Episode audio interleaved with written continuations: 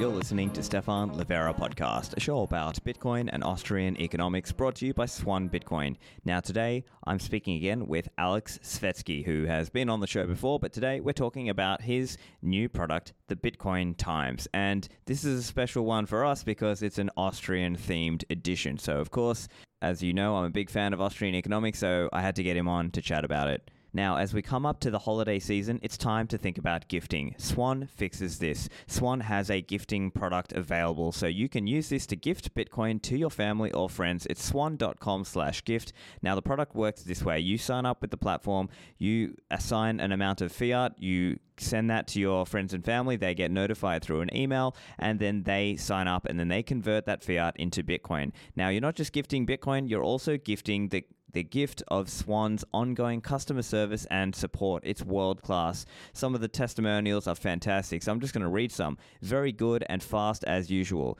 Another one is solid answers from real people. Gotta love it. And thirdly, Swan support is awesome, very responsive. So if you want to give the gift of Bitcoin and the gift of education about Bitcoin, go to swan.com/gift. When it comes to Bitcoin security and hardware, CoinKite.com is the website to go visit. Now, they have a really cool product called the Tap Signer. This is just like a credit card, but it's actually a Bitcoin hardware device and it has NFC enabled, meaning you can use it to tap with your phone and on wallets such as Nunchuk.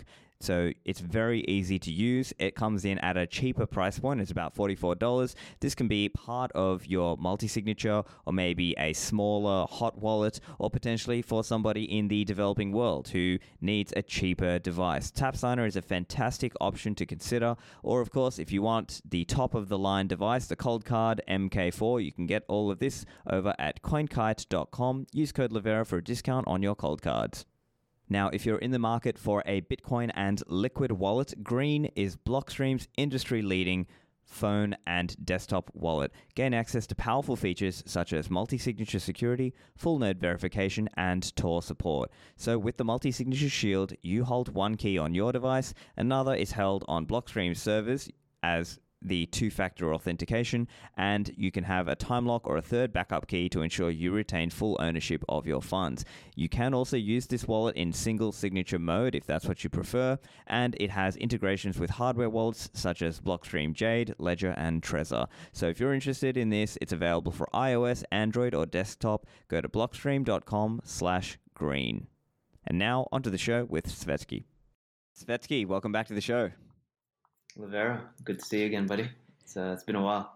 Yeah, it has. It has since you've been on the show. Of course, uh, we've been uh, seeing each other at some various Bitcoin conferences and events around. Australian refugees. That's right. On, on, on the run. in every other country. but yeah, I mean, it's funny because um, uh, I guess uh, there's these networks, right, of like Aussie Bitcoiners out there, and you sort of Mhm.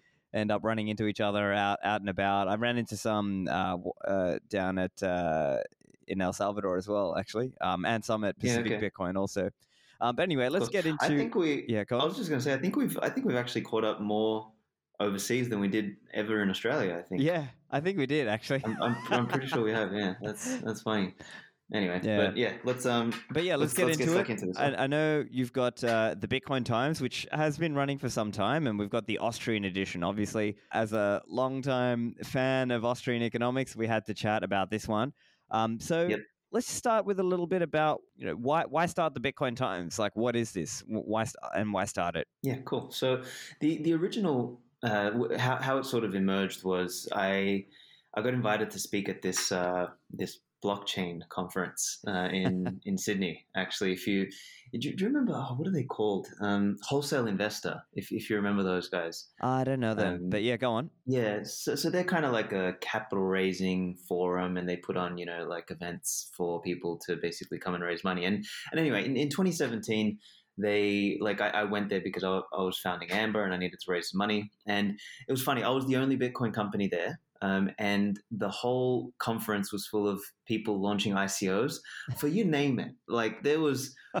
ICOs for toasters, ICOs for for everything, and I was like the only Bitcoin company like and we had no token, no nothing. We're just raising equity, you know, novel novel concept here. And I, I got on stage and I and I buried the notion of ICOs as like the biggest scam ever. And I remember what happened uh, there was like everyone um like I bifurcated the room basically. Like half the room was like we're gonna kill you, and the other half of the room was like finally someone got up and said something that made sense. I don't know what the hell these people have been talking for about for the last two days. Like why am I buying tokens? Why can't I buy the company? Right. So anyway, like the the event organizers like he was watching me in the back of the room and I saw his like his face went white and afterwards he's like look you know please never come to our event again, right? So anyway, a, a, year later was when you know obviously all the ICO stuff blew up and everything, and I got this sheepish email from him saying, "Look, I know I you know said some bad things last time, but it turned out you were right about ICOs, you know, and thank you for saying what you did. We've had a lot of you know really good feedback. So look, this year we're doing another conference, but don't worry, there's no ICOs. This year it's about blockchain. I'm sure you understand that that's going to change the world." And I was like, "Oh, you got to be kidding me." So I went to this conference and um and you know again my talk was you know blockchain is dead the future is on lightning and that was the whole premise of the talk but I didn't tell him what I was going to talk about. I was like yeah yeah yeah you know I'm going to talk about how you know the Bitcoin blockchain is the most important. He's like oh that'll be good you know we, we've got all these other blockchains there and it'll be good to give people a different point of view. So I had all this stuff I wanted to say but it was too much for my talk I only had 30 minutes. So I took all of it and I packed it into like a PDF that we gave out um, on the on the day, and it was this kind of like thirty pages worth of just why blockchain is you know wrong. You know, kind of broke it down into the three broken promises of a blockchain, which you know the whole point is like security. Um, but you know you remove the proof of work then you don't have security. You, you, know like i don't have to explain to this audience why blockchain is stupid. So anyway i did all that. I got up i gave the talk again and it was funny. He was in the back of the room again and it was the same thing like I put the first slide. I said, so everyone thinks I'm going to be talking about why the Bitcoin blockchain is better, but the reality is I'm going to tell you why blockchain is the next biggest scam after ICOs. and his face just went white in the background again. and anyway, that's kind of how the Bitcoin Times started. And we had this pamphlet, and we just couldn't. We just came up with a name for the day. We just called it the Bitcoin Times. We handed it out, and the feedback was incredible. And I don't know. After that, we sat down. We're like, look, maybe we can design this into something nice um, and give it away as a free PDF. So we did that, and then later that year, uh, so end of I think it was 2019 or whatever. I um, I thought you know maybe I can do this as a you know once a year, twice a year little collection of uh, essays. So I reached out to to Breedlove, to Gigi, to uh, who else was in that first one? Nick Carter, Connor Brown, who I haven't seen Connor Brown around for a long time. Um, there was Rory was in there. Um, Haas was in there actually. Um, so, so there was eight essays. It was really good. That was edition two. It's called the Sovereignty Edition. We released that in 2019. Then I did edition three. That was with Jeff Booth and Giacomo and Eric and Jimmy Song and Parker Lewis. Uh, that was a, that was a solid one. That was probably the most um, famous one. That one kind of like you know made Bitcoin Times relatively well known. Then last year I did uh, edition four. That was the A New Hope um, with uh, Toma, Brandon Quittem, uh, Allen Farrington, uh, Peter Sinonji, and um, and Craig Warmke, and that was kind of uh, like a forward pacing one. And yeah, and the, the, the plan was always to do like a, a printed collectible, you know, something that people can have and really make it limited edition and, you know, design every edition nicely. So it was just I was always too busy with Amber, and then uh, earlier this year I packed up and finished up sort of my my last ties with Australia and with Amber and everything, and I've gone you know double down full content. And yeah i'm going to make something of the bitcoin times where it's a it's a annual once a year publication. We'll do 21 editions over 21 years. Um, each one will come with like a theme where we bring the best thinkers in Bitcoin and look at the theme through the lens of Bitcoin and Bitcoin through the lens of the theme, which is effectively what this year's is, is Austrian, uh, the Austrian edition. And yeah, it'll be 2100, so 2100 of each edition will ever be printed and they'll be uniquely numbered on the back. And they're printed as a really high quality, thick, uh, matte finish collectible. Like it's they're heavy. You can feel it in the in the quality, and they're all uniquely numbered. Um, and there's like six numbers that we're going to hold for auction. So one of 2100, uh, 2100 of 2100, of course, 1031 of 2100, uh, copy 21 of 2100. So of each edition, you know, those unique copies will be will be auctioned off, and um, and yeah, people can get in there and buy the collectibles, and we'll do it on Amazon. So, so there's this whole plan now, which is to yeah, timeless content, printed beautifully and available online as a PDF. Great.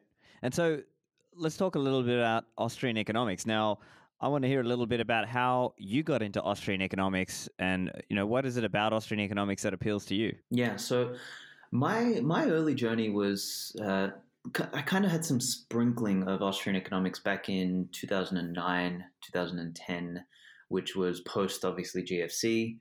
Um, I maybe even as early as 2008 actually with like uh, you know i mean uh, you know pseudo austrian economics so like mike maloney and you know the gold bugs and all of that sort of stuff right? So not not real like keynesian oh sorry keynesian jesus uh, misesian or any of that sort of austrian economics. So i had been while i was at university i was studying civil engineering and i couldn't sit still so i took my scholarship money and i placed it on the stock market to try and you know make a lot of money right? And 2007 i did well. 2008 I got wiped. Actually, no, sorry, 2000, early 2007, I did well. Late 2007, I got wiped. 2008, I did okay because I learned how to short the market. Um, so, so it was kind of this whole mishmash. But in the end, anyway, like it basically turned into a gambling addiction, and I took you know all my scholarship money.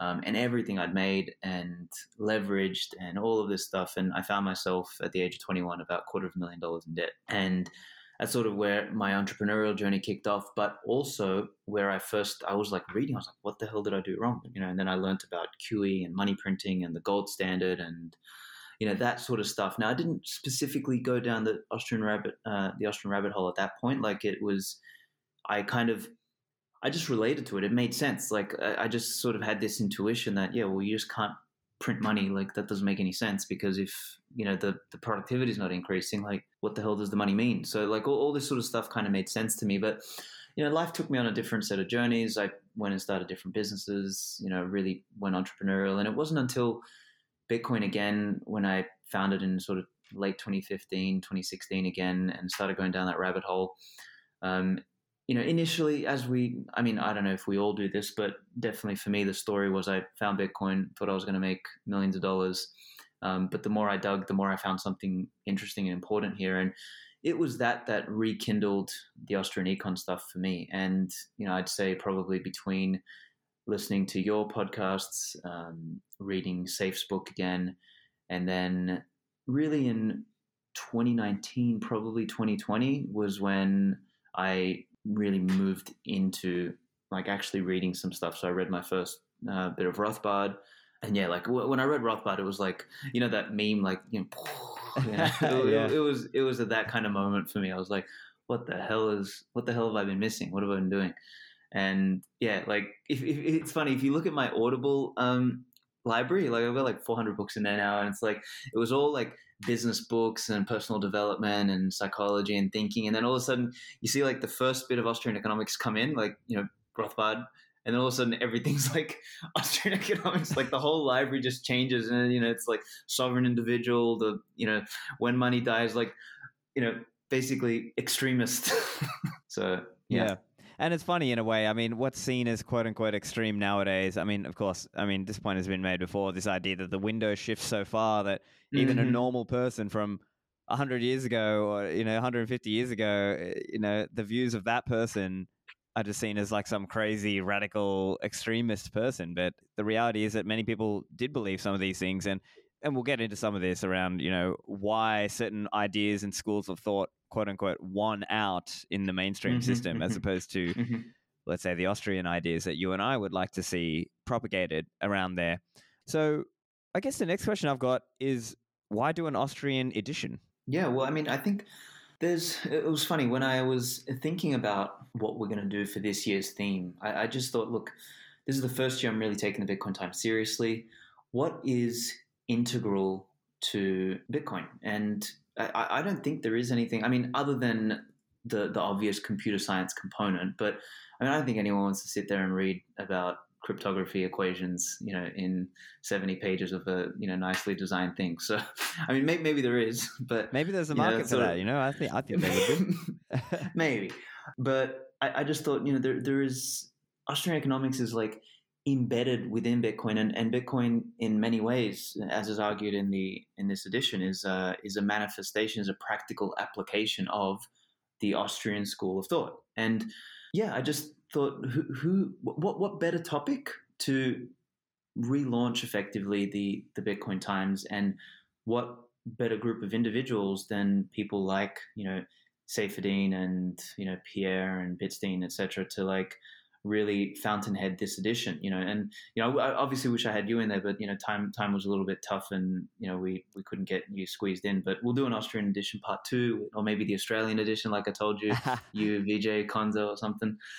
But um, yeah, I think it, it was just the, the, topic just felt right, and I'm so happy with how the essays turned out. Like we've got such a beautiful spread of ideas in here, and yeah, I can't I can't wait to share it with everyone. Yeah, no, that's great, and I've uh, obviously I've had a chance to read it, so for listeners, so you're aware. Um, so we can talk about some of them um, and pull out some of the key ideas, and and just maybe chat a little bit about some of the key insights that were shared. So, for example, Saifedean's got his piece about making time preference low again in this one. And so, those of us who are fans of Austrian economics or call ourselves Austro libertarians, we like a lot of Hoppe's thinking in how time preference has this relationship with civilization and that actually people being able to accumulate capital is actually what creates what we now know as as a nice peaceful civilization as opposed to the you know horrible brutish short life without these nice things that we all enjoy.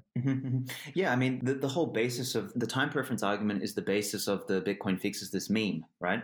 And this is sort of what a lot of bitcoiners kind of intuitively understand even if they can't articulate it. And you know people like Hoppe etc have i think been the best in the world to articulate the central importance of time preference for civilization. Like if if an individual you know, the, the, who is the constituent of a civilization, cannot in some way, shape, or form like store, you know, the the excess product of their you know labor or the value that they create.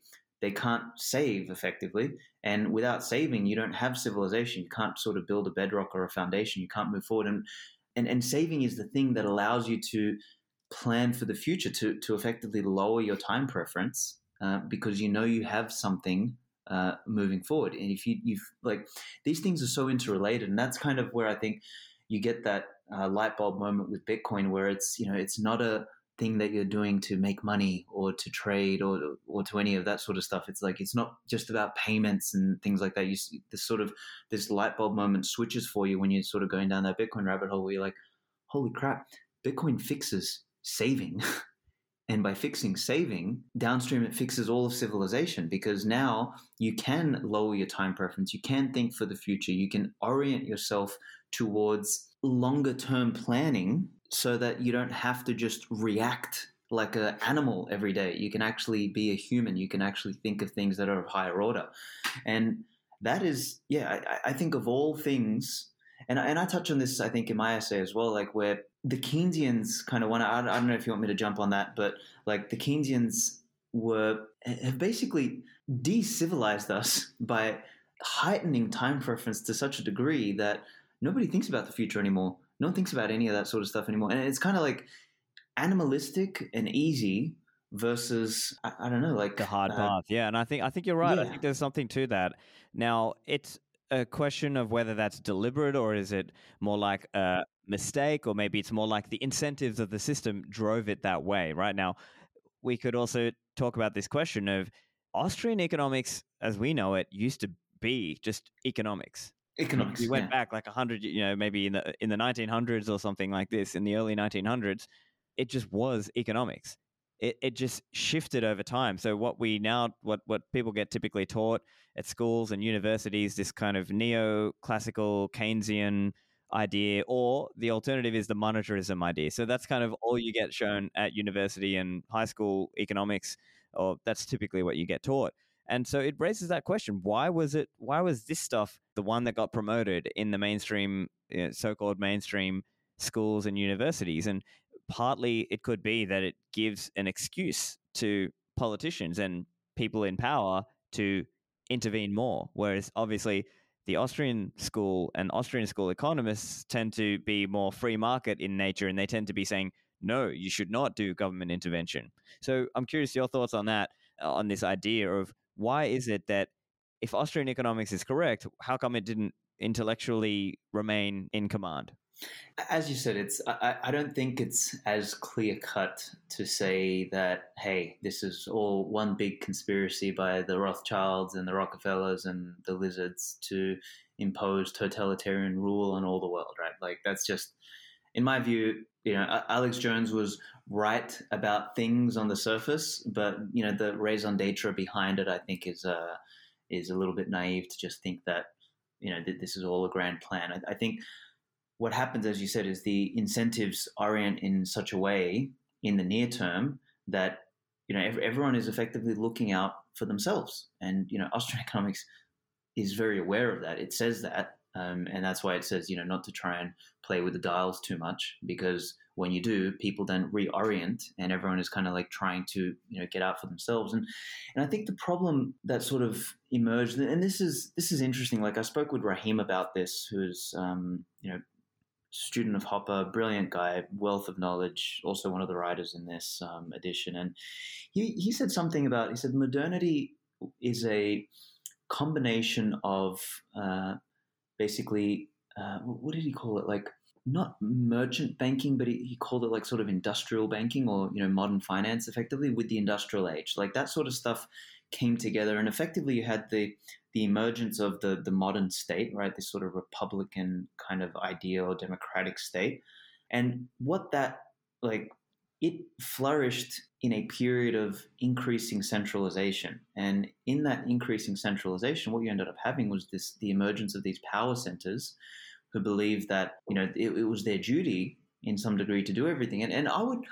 I was thinking about this actually the other day. Like, you know, I even think a person like Bismarck. You know, a lot of people say that you know, you know, he's sort of like one of the the fountainheads of the you know the the centralization of the world and you know the the state you know apparatus and everything. But I think if you took him from back then and kind of brought him to here, he'd be embarrassed about sort of the way the world went. He'd be like, Jesus Christ, what the hell did what the hell happened? Or, or Napoleon, for example, or, or even any of those sort of early figures who were sort of forces towards centralization.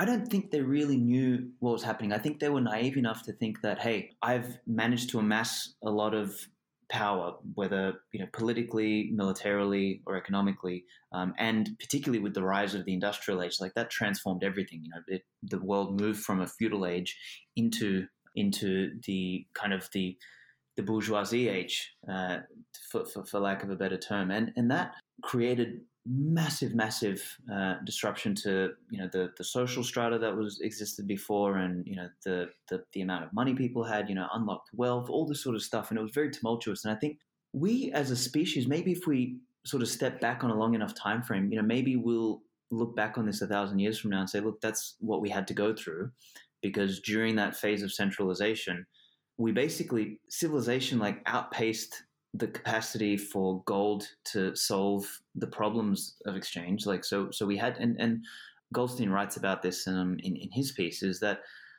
with gold lacking in its properties, you know, to be used as um, broadly available money, fiat had to step in to solve a few things. But you know, as we said at the beginning of sort of this point, is that step by step, you end up making these decisions which force you down a path that you don't really know you're going down. And take that out 10 steps, 50 steps, 100 steps, 200 steps, then the logical decision seems to be, you know, well, look, we've come this far. Let's, you know, let's try and fix it again. You know, let's try and organize it. And the very thing that you're trying to do sends you in the wrong direction. So I think in many ways, you've got that. And then I think also, like I've, in my article, I've got this uh, the USDA food pyramid, right?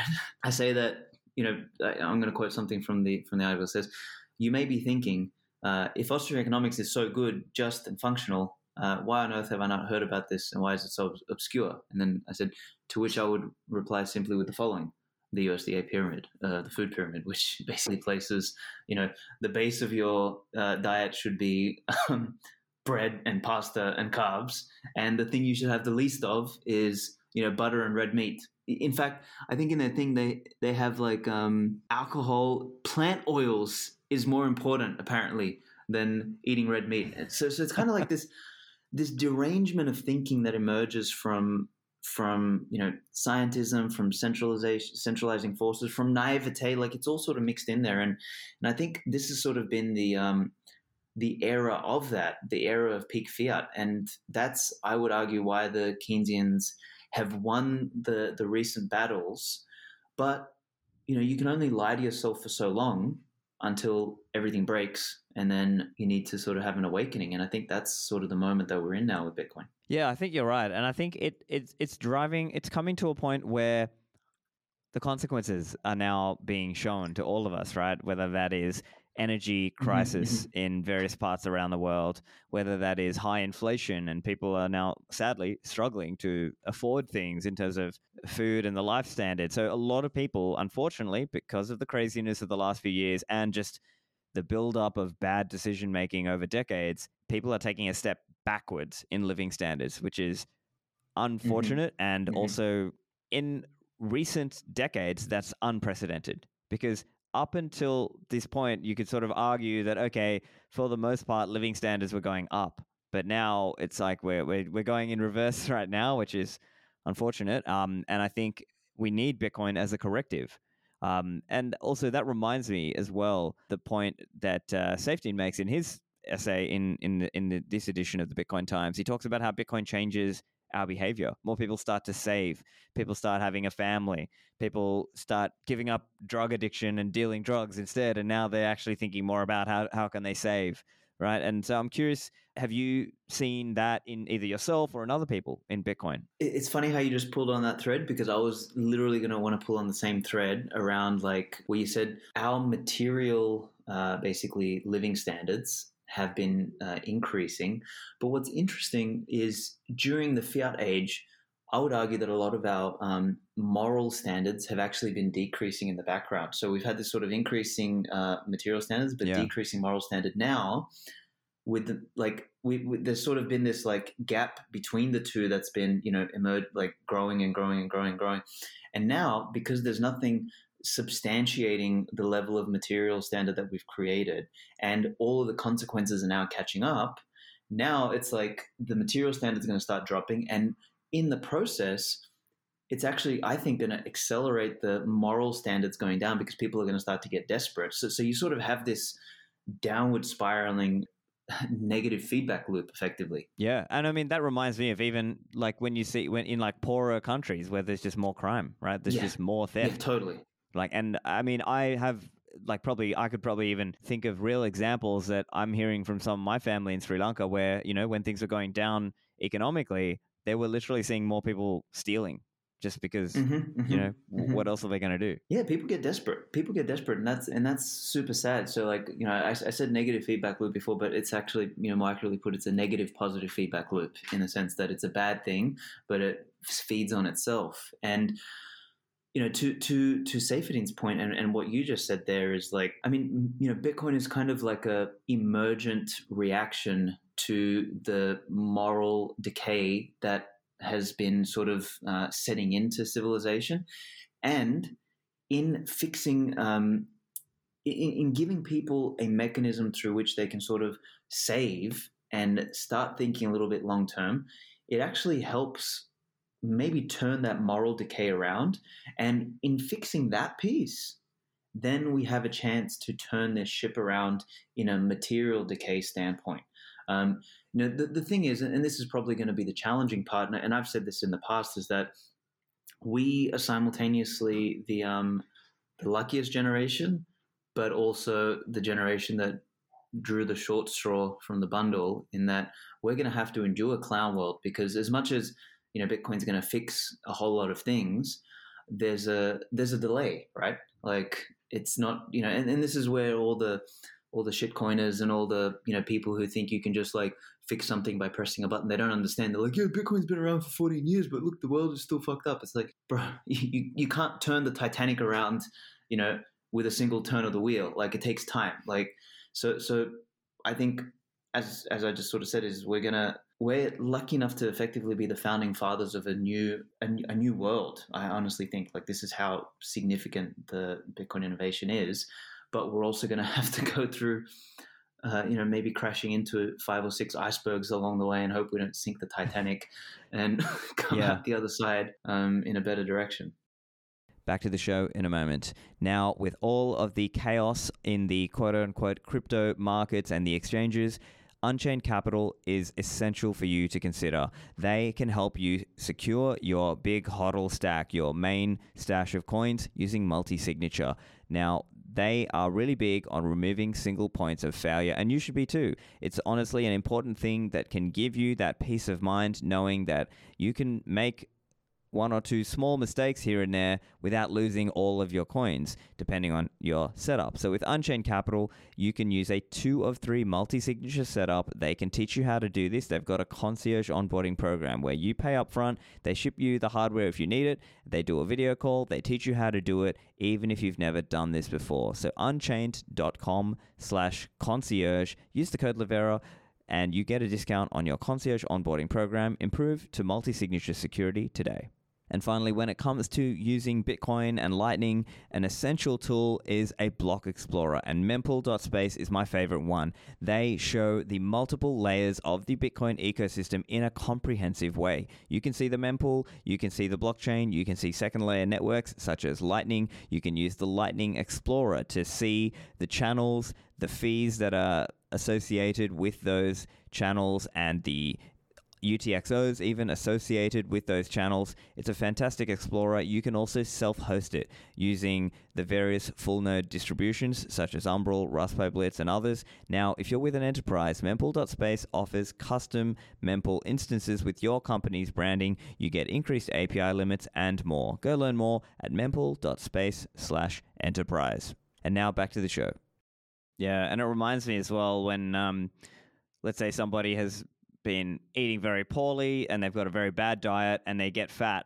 But here's the thing they didn't just get fat overnight. So, like, sometimes you'll see that person who's like going on the diet or trying to change their dietary, you know, habits and their lifestyle, but they expect everything to come back in a day. It's like, mate, Mhm, you didn't get mhm. fat in a day. You're not going to get like healthy in a day either. Like, it's going to take Yeah. time because, and the other really insidious thing is, you know, and we, I think Austrian economists can explain and understand this better, is this idea that capital accumulation takes time and that what happens in periods of high time preference is people end up eating the seed corn or they end up doing the equivalent of, you know, uh, taking that nice wooden chair and throwing it in the fire because they need warmth right now, right? It just, it ends up destroying a lot of the productive infrastructure of society. And it's not just physical things, it's also even labor skills. Like, what labor skills are there out there that people have, quote unquote, forgotten how to do? Like, if we lose the ability for people to, let's say, quickly build up nuclear power, you know, maybe maybe that's something that we've lost over time, or we're sort of losing over time because of the constant efforts against productivity and reliable energy. Yeah, yeah, yeah. I, I mean, th- that's that's a that's a huge problem as well. And then then there's there's there's the more subtle ones, which is craftsmen are disappearing, right? Like everyone is uh, racing to become a you know a, a financial person or you know a trader or you know Or an influencer nowadays, right? an influencer exactly like all, all this crap right and what, what's happening is we like we, we've got a, a massive gap of like skilled workers who can do you know the the things that keep the world moving you know like sorting out the electricity or you know building a house or you know using your hands for something. It's like and, and you see it in like modern architecture. Like like I, i've been traveling europe for for the last couple of months with the wife and you know going into the the old churches and like you know we went to milan for example and seeing the level of detail in those buildings. Like i don't actually think with all the modern technology that we have i don't think we could actually recreate any of that stuff because those craftsmen are gone. Like we were in um in florence and you look at the detail on the um on the doors of the uh, uh what was it? Not not the not the actual duomo itself but the where the where they baptize people right next door. Man like the the the level of artistic dedication and devotion and beauty is like that's all being eroded because as you said people are getting desperate like you you have to have some level of uh, wealth and savings and Raheem and I actually spoke about this in the podcast that we just did is like if you don't have that level of wealth and savings, you don't have the space to think about higher order stuff. Like you're not going to sit there and learn how to design something really nice when you're desperate to eat. Like, you know, or, or you're not going to figure out a, an ergonomic chair when you just need to sit down. So, you know, you're just going to chop a stump and sit down on the stump. So, like, beauty and complexity and all of that nice stuff emerges after we have the, you know, the base settled. And what we've sort of done in the last you know 100 200 years as a civilization is we've kind of dug up all the foundations and thrown them away as like uh, evil patriarchy and everything else is crumbling on top and we're wondering why and you know it's the fault of you radical thinkers for pointing out that we screwed everything up yeah and i think this is also a point that ron paul has made which is to say that it's no coincidence that the century of central banking was also coinciding with a century of almost total war. So there's just been massive destruction, massive wealth destruction, massive just moral decay over that 100 years or so. And, you know, a lot of it comes back to the creation of the Federal Reserve. It comes back to monetary intervention. It comes back to mindsets around regulation, licensing, things that stop you know, just bureaucracy. And it's funny in a way, we're seeing that now, um, even with Twitter, right? We're seeing Elon apparently, you know, either fired or basically induced a large percentage of Twitter to leave. And, you know, maybe there's something to that, that uh, he was able to achieve something by basically trying to return sound engineering principles and thinking to the company as opposed to having just a bunch of uh, uh you know overpriced hall monitors who, who I know right with with what what was the the annual bill for food again or something or like what I think, was it like? Oh, I can't remember. It's like four hundred dollars per person. I yeah. think basically based on calculating the total amount allocated um, as opposed to the marginal amount, and when to factor in how many people were actually going into the office, I think that's that was the number that he came up with. Wild, wild. I mean, I I, I kind of laugh at the timeline we're on. Right? It's like a it's it's a strange, strange world because like you know Elon I'll, I'll give him credit where credit's due. Like he's an entrepreneur, he's a problem solver, um, but he's, he's very much a, a, fiat problem solver. You know, like so so sort of he's got these kind of beliefs and ideas that are very like current worldish. Um, you know, so so he's not sort of he's not a paradigmatically um, forward thinking type of individual. So, so like for example, you you put Elon Musk next to a Peter Thiel, right? Peter Thiel thinks about like what the world you know could be and he, he really thinks like from a paradigmatically different way right whereas elon in some ways he does that but i think his um, ideas are kind of like ridiculous like who the hell's going to go to mars when we've got all this land here and we have a little thing called oxygen you know and water like everywhere I'm, I'm pretty sure we need to clean our room first before we you know go and spend ridiculous amounts of money going to some barren wasteland with no oxygen and no water, right? Yeah, it's a bit putting the cart before the horse, right? Totally, totally. So, so I think you know th- there's some strange things like that, but just seeing all of this play out, like he becomes, you know, by far the richest man in the world, and like you know, is basically a troll and takes over the the, the public square. You know, I was uh, hanging out with Jack a couple weeks ago and just um, just picking his brain on like you know what his early thoughts were on Twitter and you know how he formed it and did he did he envision it initially as this sort of public square and you know he kind of said look because that that wasn't what we were originally thinking he said I just was fascinated by the internet and how you could let people know uh, what you're doing and create this sort of way to tell the world like this is what's happening here um, and then he said it kind of then turned into you know these sort of conversations. He said the timeline came afterwards. So, so Twitter's just sort of this fascinating story, and it, it's an example of like what happens in the world. Like Jack Dorsey didn't set out to create Twitter what it was today, right? It just sort of happened that way, and and that kind of is a is a microcosm of what we said earlier. It's like the the world just sort of ended up down this path because you can never know where you're going to end up. Like it, it just there's you know these sort of series of iterations and anyway, to sort of tie off the thought, it's like it's a strange timeline that we're on that an individual like Elon, who is clearly a, a talented problem solver and a strong leader, but with a fiat sort of vision of the world, is now the richest person who privately owns the the the, the public square where all the communication happens. It's it's so funny, man. It's so strange. Like I'm nothing surprises me at this point. Yeah.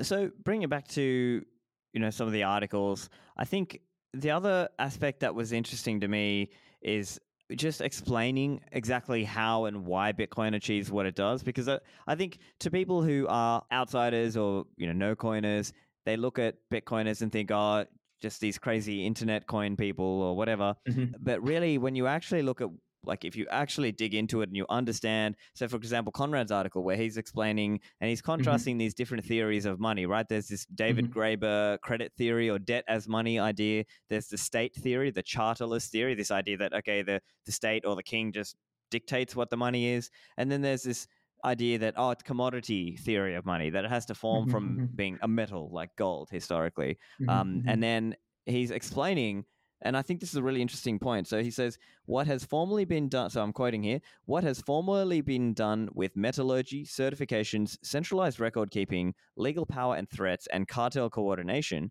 is now done with an open source protocol for a peer-to-peer network engaged in cryptographic verification using proof of work? Now i understand that's Mhm. like a lot of words right? But the point but the basic point is we're using bitcoin software and the internet to coordinate in a way where previously you needed all these other things. You need metallurgy, you need certification, you needed a lot of humans involved in that process. Yeah, yeah. I mean, th- this is sort of he uh, Konrad put in Austrian terms what you know many Bitcoiners have tried to you know basically describe in either memes or bumbling tweets or you know disjointed you know conversations, right? Like he he- he's put some structure and rigor around that point, which is you know when when people say oh you know Bitcoin wastes a lot of electricity, right? And you know what I've always said to people is that well hold on let's let's think about what needs to exist for you and I to go down to the local cafe and buy a coffee. You know we, we need to we need to pull out our card um, you know and to, and to tap you know to, to do this little thing that is a tap you know you just think that we take that for granted but what do you need you need the point of sale uh, mechanism. You need the the uh, you know between that and the bank there's like three intermediaries that need to exist. So like the the bin issuer the um you know the the, the rails that enable that uh, you need the visa and mastercard network and then you need the banking the, the bank itself and the bank needs to be plugged into a banking system and the banking system then is plugged into the central banking system. Think about all the people and the infrastructure and all the crap that needs to be built just to maintain that stuff. And then you need like a judicial system, you need a state to make sure you kind of let- let's just give them the benefit of the doubt that you know the state exists to keep them honest. Like you need all of that stuff, and then you need the military industrial complex around that to make sure that you know there is a monopoly enforced in order to deliver all this. It's like how much energy does that use so that you and I can go down to the cafe and buy a coffee? And sort of when I frame it like that to people, like holy crap, that, that's a lot. It's like, yeah, it's like everything, like the, the, we've kind of caked on system over system over system over system to enable us to do what we necessarily have to do, which is human beings need to trade and we need to measure that sort of language of value somehow. And that that's sort of the tool, that's the, what the technology of money sort of, you know, enables. But because, you know, we've sort of, you know, we've got to this point in stages throughout history. Like it's this really like Rube Goldberg machine version of you know money that is holding civilization together, and and it's broken. It's it's breaking at the seams. Like we've got we've got a you know the the Tower of Babylon of money effectively, and you know Bitcoin kind of just does away with all of that. Does away with the military industrial complex. Does away with the state. Does away with you know the the payment networks, the banking, like the intermediaries, like does away with all of that and replaces it with you know this Raspberry Pi level node that can plug into the internet that anybody can run and proof of work ASICs that convert electricity directly effectively into into money. And I know that's an abstraction like it's not exactly how it happens but that is like not an order of magnitude but it's like multiple multiple orders of magnitude more efficient and you get a superior money that is more effective at doing the job that is sound that is fixed in supply and that is uncensorable like holy crap you have a a thousand x improvement on money with a thousand x improvement on uh, efficiency and efficacy like how is that not like Yeah, just a massive improvement, right? can, yeah it's yeah Yeah. And I think one other point that we're touching on here as well is arguably uh, a point that Bitstein made in his article, where he was explaining that it's only through trusted third parties that gold could even become saleable, right? Because on its Mhm. own, it's not saleable. right? Like you would have to verify that piece of gold. You would need to transport it, and you might need to have armed guards. You might need a truck to move that much gold. If it's a large amount that you're transferring, it might take a long time. Like there are all these trusted third parties that were required, as you spelled out, right? This banking system, the military industrial complex, the state, the the courts, the law, all all of these aspects that are required as infrastructure to even allow this gold, what previously was the gold standard, to operate. And of course, in a sense, that's what we're trying to get away from. Of course, it's not going to fully obviate all of that, but I think moving into a Bitcoin system and showing, you know, seeing is believing, right? I was in El Salvador and I was spending lightning at, you know, cafes and restaurants and things. And I was trying to show videos of that so people could see actually, look, this is real world. I'm spending at a Starbucks and it's it's going straight to them. So, you know, there, there are all these aspects of which I think it's difficult to explain how Bitcoin achieves what it does. And maybe that's part of our challenge, right? Is when we're out there trying to teach it to people. And of course, our tendency and you know maybe listeners of my show as well can be into go into technicals right but we have to be skillful enough to explain it to people in a simple way. So uh, the, the, analogy I've I've often used is this idea that we don't need to be you don't need to teach everyone to be a mechanic or an aerodynamic engineer or a you know mechanical engineer. They just need to learn how to drive the car. That's what most adults can do in the Western world. That's what most adults can do. They they know how to drive a car.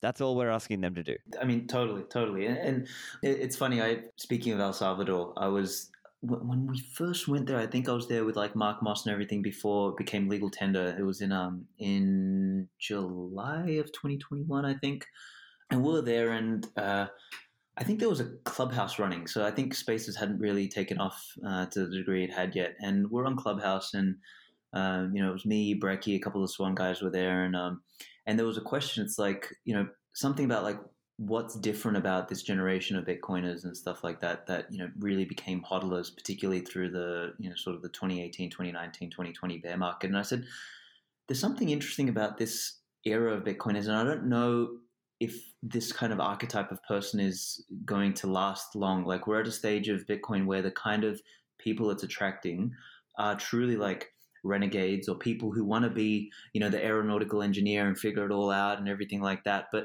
this kind of proves to me that we're still not even in the early adopter stage. We're still in the tinkering stage of Bitcoin as a as a revolution the because the yeah. kind of yeah, exactly. We're still in the innovator stage because that's the sort of people it's attracting. Like it's attracting maniacs like you and me who are sitting here talking about Austrian economics and how we're going to fix the world. like. The average person doesn't give a shit. Like you know, when I when I've been traveling through Europe, for example, and you know, I just popped into Macedonia now, and it's like I speak to my family here. It's like it's so foreign to them. It's like so they're like, okay, so can I can I buy some food with it, right? So so they're the they're the people who are looking to drive the car, and I think this era of of Bitcoin is probably going to be another cycle, maybe two, of people who are that interested in stuff. But at some point, it's going to be like people just don't care. It's like they'll, they'll take for granted that it's money, and that's what they're going to use. And it's like I'm just sending some, I'm just receiving some. That's kind of like what, what I love about what um, John Carvalho is doing over at Synonym. You know, he's trying to change the language. He's really taking a really interesting product approach for like how people will use this Bitcoin thing and kind of trying to abstract away from Bitcoin and go to like, hey, this is just money and this is a better wallet. It's a better way to spend. It's a better way to buy things. It's a better way to store your identity. And, you know, there you go. And, and I think we've still got a way to go to get there because I still, you know, believe we need a strong cohort of, you know, the innovator archetype because of just the nature of where we are with Bitcoin. But, you know, yeah, as you said, like at some point we've got to stop or, or, or, maybe not you know it's not up to us to choose when to start or stop this but at some point we've got to sort of the language will need to evolve to here's how to drive not here's how to build the car um, or here's why the car works you know gotcha here's yeah. the mechanic thing yeah, and I think part of that, even if we look at Lightning wallets and how they've evolved, right? The early day Lightning wallets, you had to be an expert, or you had to know what was going on in the background. Oh, okay, I've got this chat, this in, I've got this channel, but I don't have any inbound. Okay, let me spend some out of this channel now. I've got inbound capacity to receive. Oh, and oh, okay, is my node down? Oh, I need to run this other thing, and I need to, you know, there's just all these little aspects. And nowadays there are nice wallets like Breeze and Phoenix and Muun Wallet that handle all this stuff in the background and you can just use it without really thinking too hard about it because the complicated stuff is in the background. Now, okay, yeah, there's probably some more innovation coming and more innovation needed. um, and perhaps some level of social normalization too. This idea that oh, hey, we went out to dinner and let me pay you back my $30 for my share of the dinner. Okay, here, hit me with a lightning invoice, or maybe in the, let's call it the slash tags context with a synonym. It's this idea that I have, you know, Svetski as a contact in my BitKit or whatever, and um, I send you my share for the for the dinner or whatever. So you know, maybe that's that's one way it could work. I mean, and that's not that dissimilar. It's not that different from, let's say, in the US, people using the likes of Venmo or Cash App to send to each other. So you know, it's it's going to get there eventually. I think it, it's just harder to build um, in the non-custodial way, which is what we want to see. But I think part of it then is yeah. So even taking away the kind of technical, how do you use it? I think part of it is also how do we explain the uniqueness of what we're doing here? Because I'll give you another example one of the videos I um, showed in El Salvador was buying coffee at Starbucks using my Zeus wallet, like connected to my own Lightning node with my own channels. And so some of the commenters were saying, well, hang on, how's this different from Apple Pay or how's this different from India's UPI system? And mm-hmm. you can understand how superficially, if you didn't understand what was happening in the background, oh, that, uh, whatever, we already have this. If you're in Australia, mm-hmm. you've already got PayID or you've already got NPP, mm-hmm. National Payments Platform. So I think that's part of our challenge is to explain no, no, hold on. This is actually a separate monetary system and it was self sovereign from the sender's point of view, right? Like that's, and it's hard to, how do you convey that, right? Yeah, that's tricky. I mean, this is, uh, you know, we, we are all grappling, I think, in these podcasts on Twitter, you know, writing these articles, producing these publications to try and answer that question in a more eloquent way. And yeah, to, to, your point, I don't know if we've um, if we've answered it in a way that is compelling enough. Because if if we had, I think we'd have the world would be on a Bitcoin standard, right? So so you know maybe the day that question is answered is the day that you know we finally have hit that tipping point where the usage implies that that answer has been found. Um, so you know, I, I think there's we've still got you know a lot of work to do, but you know the, the the funny thing is i mean if we look at all the the ftx crap that's happened and all of that sort of stuff it's you know the the existing status quo keeps in some part doing the job for us by proving why you know the the existing shitstorm is broken and like why it doesn't work and like you know losing everyone's money. And and this is where you know bitcoin's consistent narrative and and what what i think bitcoin has really done well probably better than any other previous movement that i've seen is like we've managed to distill you know complex ideas in, into these sort of simple memes that are so consistent about bitcoin like they, they just don't change. And, that kind of over time trust i think has a has a deep psychological impact on people's ability to start to move you know their wealth onto this. Because we're, we're asking a big thing really. Like you know i you know if, once again if i use my family here as an example like they're not financially literate. You know they're, they're sort of you know it's a ass village in the corner of a country which is basically broken you know ex-communist place and all that sort of stuff that they don't get it but you know they, they basically live paycheck to paycheck every month because you know the average uh, earnings here is 300 euros a month. Like that's how much people make here. Like they, they barely afford enough food.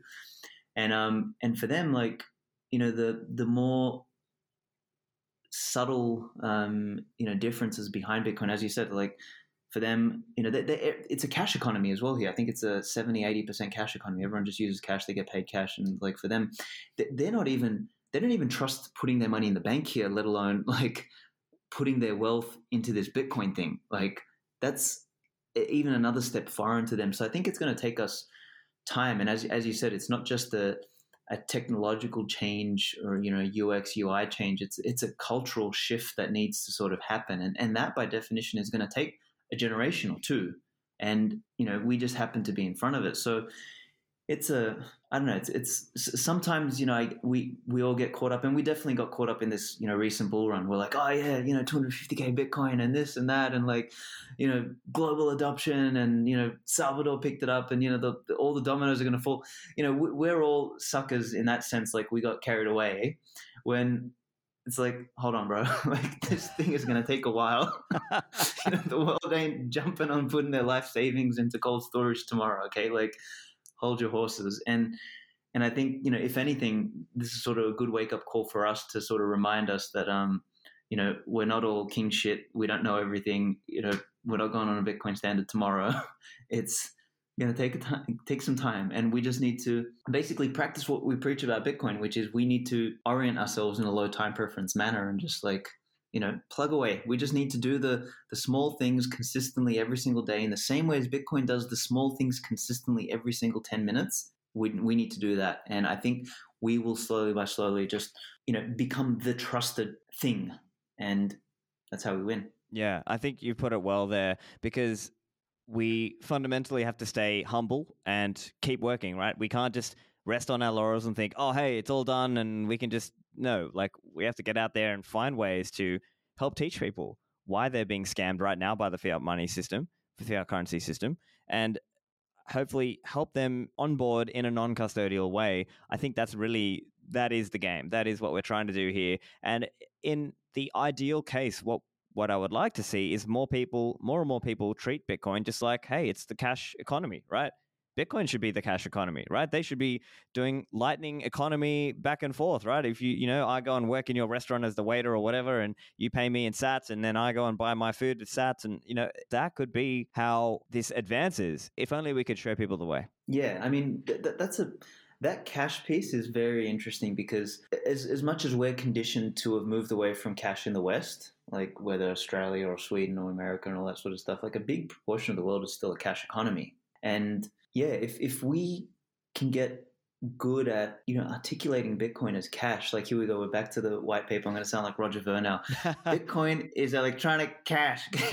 well, with Lightning, it really is. You know, so it really is. But you know, I mean, ca- cash is you know the definition of cash is a bearer instrument. That doesn't you know it's got nothing to do with just like payments, it, and, and, that's effectively course, what Bitcoin yeah. is. It's the, the best bearer instrument, and if we can sort of teach people that, it's just it's it's tricky because it's you know cash has become so psychologically uh, associated to a physical object that you know we've got to somehow find a way to cross that chasm. And you know i mean i don't know maybe what do we do? Do we print you know private keys on a on a piece of paper and you know give that to people? Well you know there's like the Satscard and stuff like this you know uh-huh, it's kind of uh-huh. like the new version of the Opendime. So but now these cards i think now this is from Coinkite right? They're a sponsor but mm-hmm, these mm-hmm. cards are like seven bucks or so. So they're pretty mm-hmm, cheap and you mm-hmm. can like do branded ones. You could have like a you know, Svetski branded or like a the Bitcoin Times branded Satscards and mm-hmm. stuff like this. Mm-hmm. I don't know. That's maybe that's one idea, but yeah, look, I think part of it is just it's just going to take time, you know. And I think the other aspect is focusing on the young generation, right? Because they are more tech savvy. They're used to they're just natively using phones and tablets and things. So maybe for them, it's an easier bridge for them.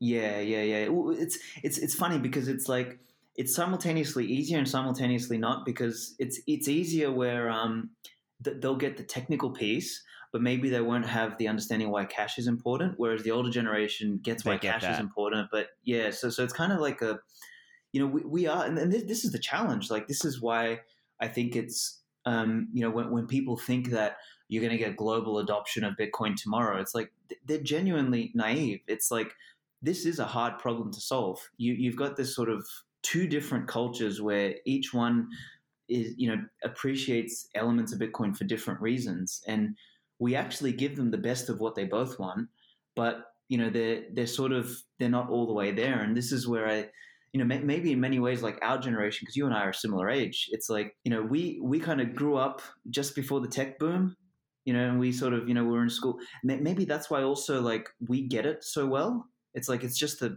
it's a no-brainer. We, we're technical enough to get that piece, but we're also, you know, old and bald enough to you know get the um get the like the cash piece and it's like sort of comes together for us it's like uh, this is obvious and yeah i mean m- maybe we need to like do a a, a, Bitcoin Times Gen. What, what, what are we? A millennial edition? We need to do the Bitcoin Times millennial edition where you know, well, people I mean, like us write why it makes sense. Yeah, but I think that's the other thing as well because a lot of our well, a lot of this Bitcoin Twitter audience is probably in that age bracket, right? They are millennials or Gen X, maybe some boomers, but it's probably mostly a millennial and Gen X cohort is probably what I would say. But I mean, it comes back to what is our job? The job that you and I and other Bitcoiners have is to try and help normalize this in whatever way we can, whether that's, you know, investing in Bitcoin companies and uh, helping, you know, contribute in Bitcoin software or hardware, trying to teach people, whatever we can do to help normalize this thing is going to help advance our process and help, you know, speed the process of hyper Bitcoinization. Uh, you know, uh, but at the same time, we have to be humble and say, look, it's not going to happen tomorrow. It's not just going to happen. Um, it, it's going to take work. We're going to have to all put in that work.